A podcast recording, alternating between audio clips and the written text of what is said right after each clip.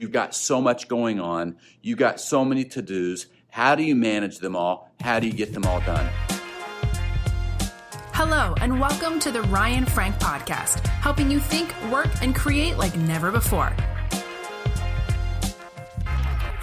More than likely, if I talked to you, if I sat down and we talked this morning, I said, Tell me what's on your to do list. You would probably be like, Where do I start? Because we're all busy and we live in a culture and a society that you know it almost we almost elevate busyness. And the busier you are the more successful you are. And it's just crazy. Uh, sometimes we're literally crazy busy. And i want to help you today manage some of those crazy tasks. I bet if i took a look at your to-do list and i said I, give me your to-do list get out a highlighter. I want to see i want you to highlight the things on your to-do list that have been on there for over a month. I bet you'd be surprised at how many things you highlight. And I honestly might be surprised at how many things I highlight because we let things sit on our to do list way too long. And I understand the tension because you've got so much going on, you've got so many to dos. How do you manage them all? How do you get them all done? I want to teach you something for the next minute or two that I call the 4x4 plan. I have used the 4x4 plan for several years, and it really has helped me get things off my to do list and get things done. Here's basically what it is, and it's not rocket science. You find four big things that you want to get done, and you give yourself four weeks to get them done. That's the 4x4 plan. I'm going to find four big things that I need to do and I'm going to give myself four weeks to get them done.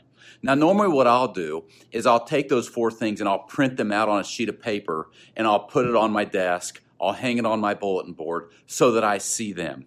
And if I'm really on the ball, I'll get some accountability people in place. I'll share that list with my assistant or I'll share it with my wife, Beth, and say, These are the four things I have determined I want to do in the month of April or May. And would you help me? Would you ask me some questions along the way? Ask me how I am progressing. And you know, it's very satisfying. Most of us can do four things in four weeks if we really set our mind to it. And it's incredible in just identifying your four big things and putting a timeline on it that, you know what, I'm going to do my best to get this done in the next four weeks.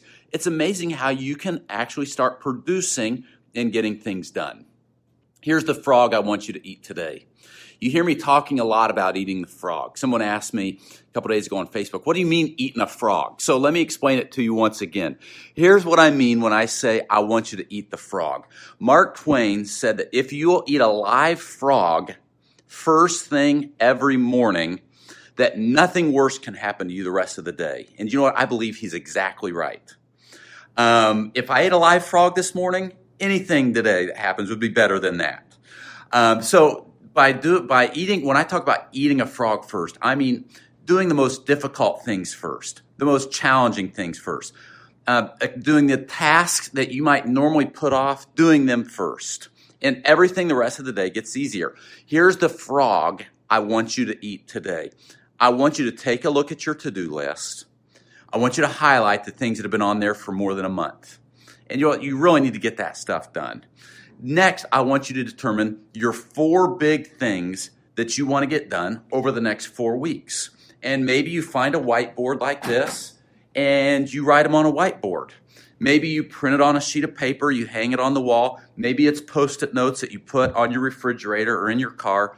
But you know what? I'm going to do my best to get these four things done there's a lot of happiness and satisfaction that comes when you actually choose to start being productive instead of busy. And part of being productive is you determining what it is that you want to accomplish. And yes, sometimes life happens and you're not going to do everything that you intended to do, but at least you have a plan. What's your plan? Why not start with my 4x4 plan? This episode of the Ryan Frank podcast has ended, but be sure to subscribe for more productivity and life hacks to help you stay on the leading edge. And if you like what you heard, please rate this podcast with five stars. Thanks so much and talk to you next time.